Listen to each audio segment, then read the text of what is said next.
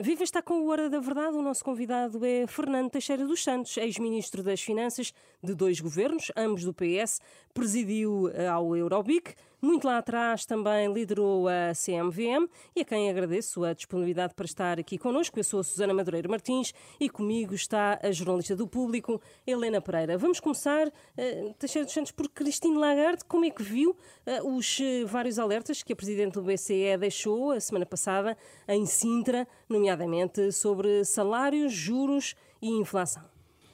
Devo dizer que as declarações de Christine Lagarde não me surpreenderam. Ela, em declarações anteriores, tinha já dado a entender claramente que eh, não seria ainda este momento para nós eh, invertermos a política monetária que tem vindo a ser perseguida há um ano a esta parte. Ela tem alertado para o facto de que eh, não temos ainda sinais de de que a inflação eh, está a baixar de uma forma que seja sustentada e que garanta que num prazo razoável atinja a meta dos 2%, que é o objetivo definido pelo Banco Central Europeu e que está definido também no, no Tratado de Funcionamento da União Europeia. E eh, esta declaração foi, no fundo, uma declaração, devo dizer, que não foi só para os portugueses, tratava-se de uma reunião europeia que ocorreu por acaso em Portugal, como tem vindo a ser hábito já há uns anos a esta parte. Ela falou eh, para o, conjunto dos países da União Europeia e não só, eh, para, outras zonas, outras regiões do mundo que estão atentas à, à política monetária da zona euro. Eh, com efeito, eh, aquilo que nós estamos a constatar é o seguinte: eh, a inflação está a baixar e, e neste momento ela está em cerca de metade de aquilo que era em outubro passado. E nesse sentido, nós temos que reconhecer que a política do Banco Central Europeu está a produzir efeitos. Eh, esta redução eh, para cerca de metade em eh, aproximadamente oito meses é algo de significativo. Todavia, existem sinais de que há resistência à descida da inflação. A inflação tem vindo a descer essencialmente porque aquilo que esteve na sua origem o aumento dos preços dos produtos energéticos e depois o aumento dos bens alimentares, os, os preços da energia já baixaram, já estão a níveis eh, eh, mais ou menos aquilo que era eh, no momento em que se iniciou a guerra, ou até um pouco antes. Os bens alimentares continuam ainda a subir, mas o seu ritmo de inflação baixou também consideravelmente. Mas o que acontece é que, tirando uh, estas duas classes de bens, bens alimentares e uh, energia, há um conjunto de bens e serviços que teima em baixar. Isto é, a inflação que foi iniciada pela energia, pelos bens alimentares, contagiou o andamento do, do preço ou dos preços de outros bens e serviços, e esses preços ainda não dão sinais de estarem a recuar naquilo que tem sido a sua inflação. E é por isso que a senhora Cristina Lagarde eh, faz alertas.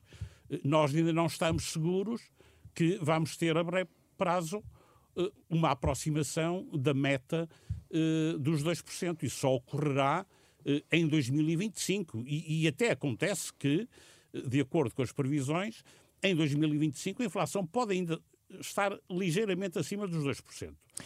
Portanto, como eu dizia, não surpreende eh, este anúncio de que vamos eh, ter que ter subidas das taxas de juro eh, e, e, na reunião que ocorrerá este mês é muito natural que o Banco Central Europeu venha a decidir nesse sentido, eventualmente uma subida de 0,25 pontos percentuais. E em setembro vamos esperar, vamos ver, mas eh, para que em setembro haja mudanças, nós vamos ter que, de facto, registar eh, um, uma melhoria significativa no andamento da inflação e, em particular, dessa tal inflação subjacente, que é a inflação desses tais bens que não incluem. Uh, a energia e os bens alimentares. Cristina Lagarde tem apelado a que os governos tirem os apoios que, entretanto, têm sido dados às empresas e às famílias para ajudar também nesse cenário. Uh, considera que uh, esses apoios também deviam ser retirados para esse processo ser um bocadinho mais acelerado? Não, eu, eu, aqui teria um pouco mais cuidado em seguir à letra aquilo que Christine Lagarde está a recomendar. A preocupação que ela manifesta tem a ver com o seguinte: a subida das taxas de juro procura colocar um travão eh, no aumento da procura de bens e serviços na economia, eh, para que esse aumento da procura de bens e serviços não seja ele próprio um, fator que alimente a inflação. Portanto, ela está a evitar que eh, o comportamento da procura de bens e serviços seja combustível adicional para este fenómeno inflacionista. Mas o que acontece é que os governos, com os apoios que estão a dar, estão a alimentar a procura. E, portanto, há aqui uma contradição entre aquilo que é o sentido da política monetária, o seu impacto, e aquilo que é o impacto das políticas de apoio, que são políticas expansionistas da procura. E, e por isso, as medidas de apoio têm que ser muito bem pensadas. Têm que ser políticas que eu acho que são eh, eh, incontornáveis, eh, porque há famílias, de facto, muito afetadas com esta conjuntura, com este agravamento de preços, com o aumento das taxas de juro, e, portanto, essas famílias precisam, de facto, de apoios. O que nós não podemos é ter apoios para todas as famílias, para toda a gente, porque esses sim é que seriam contraproducentes para com a política monetária eh, eh, anti-inflacionista do Banco Central Europeu. Então há medidas que faz sentido manter e há outras que já se podem retirar? Sim, é penso eu Quais? que sim. No fundo, no fundo, eu creio que aquelas medidas que foram dadas no domínio dos combustíveis, da energia, atento o andamento do, do, do, dos preços dos bens energéticos, já não se justificam manterem-se essas medidas. Agora, aqueles apoios às famílias de rendimentos mais baixos, mais afetadas pela inflação, e que também são afetadas nas suas despesas de habitação, eu acho que essas medidas que são muito focadas nestes segmentos eh, sociais devem manter-se enquanto esta pressão da inflação e da subida dos juros fizer sentido. Manter-se para 2024, então, no próximo orçamento ainda? Eu, eu diria manter-se eh, em 2023 eh, e em 2024 eh, a manter-se ainda este ambiente de inflação ainda elevada e de agravamento de taxas de juro. Claro que temos que equacionar a manutenção dessas medidas. Porventura, isso dependerá muito dos desenvolvimentos que registarmos, podemos reduzir um pouco os apoios, mas eh, não estou a ver que seja possível, pura e simplesmente, eliminá-los eh, a curto prazo. Não, não estou a ver ainda esse cenário. Uhum. Mas, eh, na medida em que estas medidas forem focadas nestes segmentos sociais, o seu impacto na procura total na economia não será tão forte e, portanto, o risco de contrariar o sentido da política monetária para combater a inflação é muito menor. Como o que é? temos é que evitar medidas que, que sejam medidas orçamentais de, de cariz expansionistas eh, que abranjam eh, eh, a maior parte dos segmentos sociais, as empresas, etc. Porque essas sim podiam ter um impacto forte na procura de bens e serviços e teríamos a situação em que, por um lado, o BCE está a querer apagar a fogueira da inflação e, por outro lado, estas políticas expansionistas eh, a acrescentar combustível. Portanto, não queremos que isso aconteça. Como é que viu as reações, por assim dizer, indignadas do Presidente, do Primeiro-Ministro e dos partidos que criticaram de uma forma até muito dura a Presidente do BCE? Vi essas uh, observações uh, como despropositadas. Creio que eh, algumas delas eh, não parece terem percebido bem o que está em jogo neste combate à inflação. Penso que não é num momento como este que vamos agora questionar aquilo que tem sido a orientação da política monetária na zona de euro e, que tem sido uma política que, eh, de facto, tem garantido a estabilidade de preços, eh, tem garantido também eh, taxas de juro mais razoáveis para o financiamento das nossas economias. E, portanto, se até agora o Banco Central Europeu pela sua ação foi um fator estabilizador, não parece que este seja o momento de questionar, até porque não vejo razões para questionar a sua missão, o seu papel e, as medidas que deve tomar eh, no sentido de assegurar a estabilidade dos preços. Não partilha, por isso, da opinião do Primeiro-Ministro de que o BCE, o Banco Central Europeu, não está a compreender bem as origens desta inflação? Eu creio que o Banco Central Europeu está a compreender eh, as origens desta inflação e está a analisar eh, os seus desenvolvimentos, a fazer o diagnóstico e a adotar as medidas que acha adequadas. Portanto, eh, eu não tenho dúvidas quanto à competência eh, ao saber eh, que o, que o Banco Central Europeu tenha quanto à análise dos processos inflacionários, à sua origem, às suas consequências e às terapias que são necessárias. Penso que não há ninguém como o Banco Central Europeu ou outros bancos centrais pelo mundo fora que que saiba mais do que estas entidades. Porquê é que acha quanto, que o Primeiro-Ministro fez esta declaração, então? Eu creio que o Primeiro-Ministro fez esta declaração eh, essencialmente para fins políticos, porque a subida das taxas de juro eh, não é simpática, como é evidente, impõe um ónus eh, eh, aos cidadãos, àqueles que, que têm empréstimos a taxa eh, variável, eh, já está a pesar de forma significativa nos orçamentos de muitas famílias, e, portanto, creio que o, o Primeiro-Ministro procurou, eh, com esta declaração, eh, agradar, agradar eh, eh a essas famílias que estão a ser eh, mais afetadas eh, por estas medidas.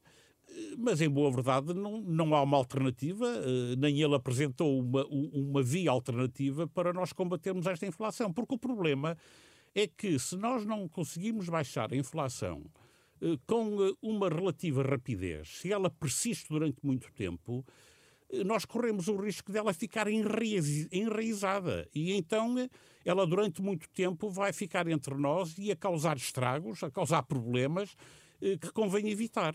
Então, do ponto de vista do governo, que instrumentos é que o governo pode usar para ajudar a fazer não, baixar agora, eu, neste eu momento? Eu creio que o que, é essencial, o que é essencial para combater Bem, os governos não têm eh, muitos instrumentos para combater a inflação. Em boa verdade, eh, é através da política monetária que nós podemos atacar o problema da inflação. Mas depois disto, mais tarde, António aquilo Costa resolveu fazer o aquilo, zero e os apoios às famílias. Aquilo que um governo pode fazer, aquilo que um governo pode fazer para atacar a inflação, isto é, para fazer com que a inflação não seja tão alta, para que ela baixe, eh, só, só através de uma política restritiva eh, em termos orçamentais. E essa política restritiva implicava eh, não dar apoios, não é? cortar na própria despesa pública, nos apoios, etc, etc. Bem, também não creio que isto seja aconselhável. E, por isso, nós estamos perante uma situação em que, se por um lado a política tem que ser restritiva do, no lado monetário, eh, a política do lado orçamental, como há, há pouco referia, não pode ser muito restritiva, porque eh, eh, vai agravar o custo social que a inflação está a impor. Mas também não pode ser muito expansionista, porque senão impede que o Banco Central tenha sucesso na sua política. Portanto, há que encontrar aqui um equilíbrio entre esta mistura de política monetária com a política orçamental que os governos, não só em Portugal, mas noutros países europeus, têm vindo a prosseguir. E nesse sentido, parece-me que o governo português adotou as medidas acertadas. Eh, portanto, eu acho que, no geral, eh, os vários apoios, as medidas que foram eh, decididas e implementadas, parece-me que estavam focadas em quem mais estava a ser afetado pela inflação, em dar apoios quer às empresas, principalmente por causa do aumento dos custos de energia, quer às famílias, com os apoios ao rendimento, eh, eh, etc, etc. Portanto, eu creio que não vejo que o governo pudesse fazer muito mais do que aquilo que de facto eh, tem vindo a fazer. Uhum. O, o, Estado está a arrecadar em impostos este ano mais do que aquilo que previa, o que significa que é maior a folga orçamental do que, de que dispõe. O governo já anunciou que vai mexer nos impostos no próximo uh, orçamento do Estado, aumentar salários também. Se o senhor fosse ministro das Finanças, quais é que seriam as suas prioridades? Bem, para um país que tenha uma dívida que andará nos 110% do PIB, uh, ela o ano passado, no fim do ano, situou-se nos 114% do PIB, uh, poderá ter baixado, entretanto, ao longo deste ano, eh, projeta-se que no fim do ano eh, esteja abaixo dos 110%. Bem, mas eh, andará nesta ordem de valores. Ora, um país que tem este nível de dívida não se pode iludir com a, a chamada folga orçamental. Eu acho que a primeira grande preocupação que é preciso ter é a de reduzir a dívida que temos, porque a dívida que temos é um ónus muito pesado, não só sobre a geração presente, mas também sobre as gerações futuras. E, portanto, nós temos. Eu, alguém dizia que não há folga orçamental enquanto houver uma dívida elevada. E, e, e, e, com alguma razão. Portanto, nós, nós não podemos pensar que agora que eh, a folga orçamental é como que uma lotaria que nos saiu e agora temos aqui dinheiro para gastar uh, ao nosso belo prazer. Não, não, uh, não, não podemos cair nessa ilusão. Agora, é evidente que esta folga orçamental, uh, devendo servir para reduzir o peso da dívida, também deve servir para algumas medidas. Por um lado, os apoios sociais eh, devem ser financiados com esse rendimento acrescido, e é o que está a acontecer. E havendo ainda possibilidade, eu acho que o alívio fiscal é desejável. Do Agora, IRS não podemos, não, ou não, do IRC? Eu, eu, eu, neste momento, tenderia a privilegiar, privilegiar o IRS, uma vez que eh, quem mais paga impostos neste país são as famílias. E, portanto, creio que eh, um alívio eh, do IRS eh, seria, seria no, no meu entender, eh, mais desejável, eh, mais prioritário neste momento. Não, não sou contra uma, uma, uma descida no IRC, eh, mas faço um alerta. Nós não estamos ainda em condições, no meu entendimento, de termos descidas muito significativas dos impostos. porque nós precisamos dos impostos para pagar as despesas. E, e as despesas, com o envelhecimento da população, tendem a ser maiores, os gastos com pensões, os gastos com a saúde, e, portanto, nós temos que ter um quadro fiscal que garanta o financiamento destas despesas. Que redução do IRS, por exemplo, é que uh, tem em mente? Não, não, não, estou em condições de, de, de estar aqui a, a, adiantar valores, uh, mas uh, eu, eu, o que eu acho importante neste momento é que, uma vez anunciado um alívio fiscal por parte do seu Ministro das Finanças, acho que seria muito bom que ele cumprisse essa promessa, ao fim e ao cabo, esse, ou, respeitasse, melhor dizendo, é mais que uma promessa, é já um compromisso que ele assumiu e, e que está no programa de estabilidade que foi enviado para, para Bruxelas, que de facto isso venha a acontecer. também para, para que os portugueses possam ter confiança eh, na política financeira do Estado. O Ministro da Economia acredita que no final do ano se possa chegar a um crescimento acima dos 3%. Acha que acredita nisso também? Estou-me a lembrar do João Pinto de Futebol pelo Porto que dizia que prognósticos só no fim, não é? Então não está muito otimista. Eu, eu não digo que seja impossível, mas eh, nós tivemos um bom crescimento no primeiro trimestre. Eh, os sinais são de que, e aliás já, já se esperava, não eh, de que no segundo trimestre o crescimento não fosse tão forte, ou seja, o abrandamento eh, do crescimento resultante do, do impacto da guerra, etc., da inflação elevada, etc., esperava-se que se fizesse sentir mais a meio deste ano, e portanto isso não, não será de nos surpreender. Vai muito depender do que vai acontecer neste segundo semestre, que começou há dias. Eu, eu aqui sou prudente, eu não, não, não. Se eu acho que se nós conseguirmos recuperar para níveis de crescimento eh, como, já, como o que tivemos no uh, primeiro trimestre, acho que já será muito positivo. É óbvio que 3% era muito melhor. não estou em condições para dizer que vai ser 3%, não, não, não, não estou, mas se de facto a economia retomar a pujança que mostrou no primeiro trimestre deste ano, acho que acabaremos o ano com um bom crescimento, bem melhor, mas bem melhor, claramente, do que aquilo que era possível esperar eh, no fim do ano. Vamos mudar de tema. Gostava de ouvi-lo sobre uh, as conclusões do relatório da Comissão de Inquérito à TAP. Já tivemos, já fomos tendo. Eu não tive ainda a oportunidade de ler o relatório e devo dizer que também não é tema que me entusiasme muito, uh, porque eu acho tenho andado preocupado mais com problemas mais sérios e mais importantes para o país. Acha que este tema foi uh, algo uh, insuflado, é isso? Acho que foi insuflado, uh, acho que teve o seu quê de silly season, um pouco prolongada. é evidente que há ali questões que são importantes, como seja a gestão das, das, empresas públicas, a forma como a gestão é feita, a, da relação das administrações com a, as suas tutelas, da comunicação eh, entre os ministérios envolvidos.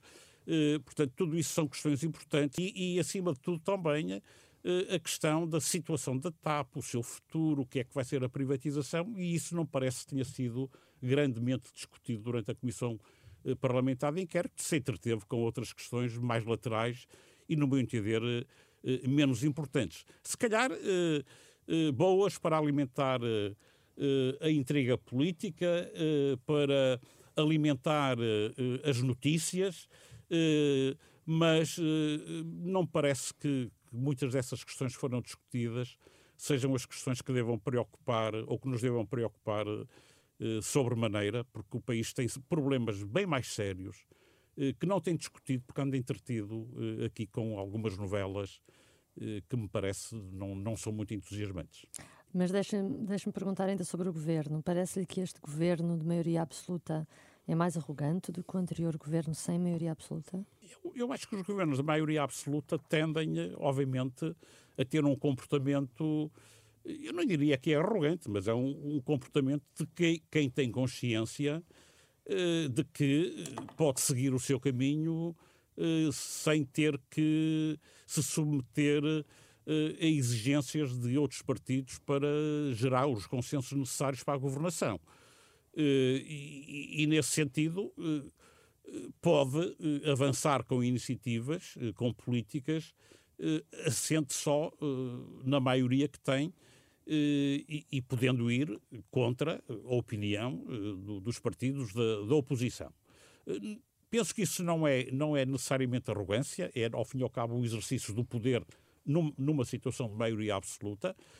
Eh, agora, é evidente que, que é desejável e é bom que em assuntos eh, eh, que são assuntos de natureza mais estratégica para o país, que têm mais a ver com o nosso futuro a prazo, eh, é sempre bom que os governos, mesmo de maioria, tenham uma preocupação de gerar consensos e entendimentos eh, para avançar com reformas que são importantes, em setores importantes eh, eh, para o país e para a nossa sociedade. Por exemplo, no aeroporto. Sim, o aeroporto. E outras é, áreas? E outras áreas, a justiça, a educação, a saúde, a segurança social. Creio que são, são matérias relativamente às quais nós temos que ter uma política mais consensualizada. Não quer dizer que os partidos tenham todos que fazer o mesmo, mas tem que haver eh, eixos eh, estruturantes dessas políticas relativamente aos quais os partidos, ou os principais partidos, os, os chamados partidos do arco da governação, eh, tenham um entendimento estabilizado ao longo do tempo. Mas acha que porque, o governo está... Porque é muito mau, é muito mau para um país que sempre que venha um, venha um governo novo vai desfazer o que o governo anterior andou a fazer. Portanto, e, e parece que o país é uma cobaia para experimentar políticas novas sempre que mudamos de, de, de, de governo e, e, e, e, o apoio partidário desses governos. Mas vê uh, neste governo vontade de procurar esse consenso nas áreas que elencou? Eu, eu, vejo que o governo começou por fazer uma declaração de que, relativamente, por exemplo, a investimentos estruturantes do país, que gostaria de ter o apoio uh, de outros partidos e chegar a acordo, não é? O que manifesta uma preocupação, uh, de facto, eh, de ter uma base mais alargada prática, para esse investimento. Algum... Agora, na prática, eu acho que este governo eh, não teve ainda muita oportunidade. Ou está a desperdiçar de... a maioria absoluta? Eh, eu acho que até agora desperdiçou-a. Porque com uma conjuntura de guerra, com os problemas que tudo isto levantou e de que já falamos, o governo tem andado mais focado eh, nestas questões do imediato e dos impactos da guerra, eh, eh, não tem tido, não tem revelado, melhor dizendo, muita capacidade de, a par disto, se debruçar sobre questões mais de médio e longo prazo, mais estruturantes para o país, e, e por isso acho que este ano foi um ano perdido sob esse ponto de vista.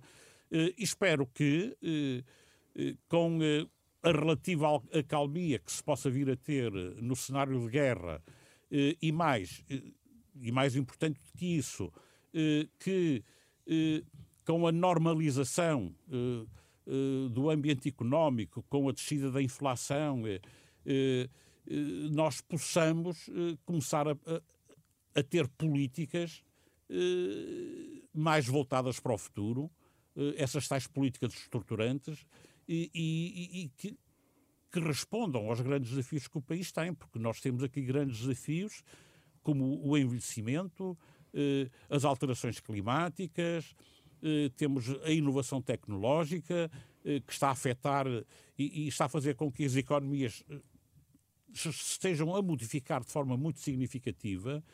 E nós temos de ter políticas que habilitem o país para enfrentar estes desafios. Passado este tempo, estamos há um ano e pouco desde que iniciou este governo de maioria absoluta, uh, considera que uh, o Primeiro-Ministro devia pensar em refrescar, remodelar o governo depois das sucessivas polémicas, até para dar esse impulso de, de, de que fala? Essa é a minha opinião. Aliás, uh, era essa a minha opinião quando foi questionada a manutenção do, do ministro João Galamba. Eh, penso que uh, aquele poderia ter sido um momento para uh, refrescar o, o, governo, mas também compreendo, ou acho que compreendo a razão pela qual o, o Primeiro-Ministro não fez essa opção nesse momento, e espero que o venha a fazer. Se, o, o tempo em, em, em, que eventualmente o fará é o tempo que ele definir. Penso que a breve prazo será difícil, porque vamos entrar de férias, estamos uh, num período importante para preparar o orçamento para o próximo ano. Uh, não é, uh, enquanto não tivermos um orçamento feito e aprovado para o próximo ano, vejo alguma dificuldade em que isso possa acontecer. Depois de termos um orçamento para 2024, vai depender muito do juízo e da avaliação que o Primeiro-Ministro faça.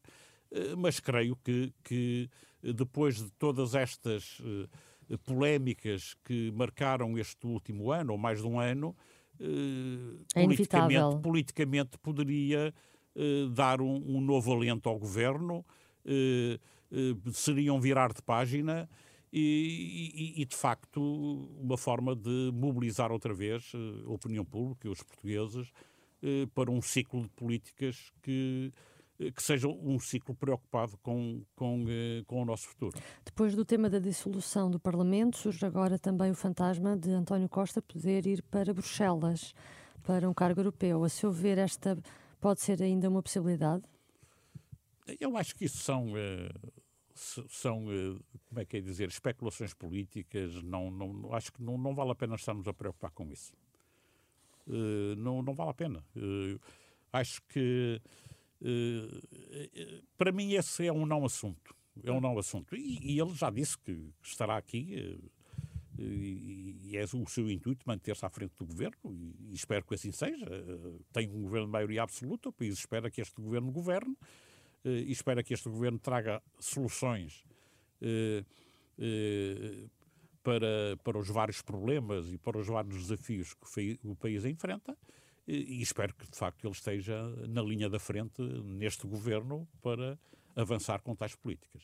E, e Mário Centeno terá um perfil para candidato presidencial com o apoio do PS? Votava nele? Não, não sei. Isto é matéria que eu não gosto de especular não gosto de especular, uh, sinceramente.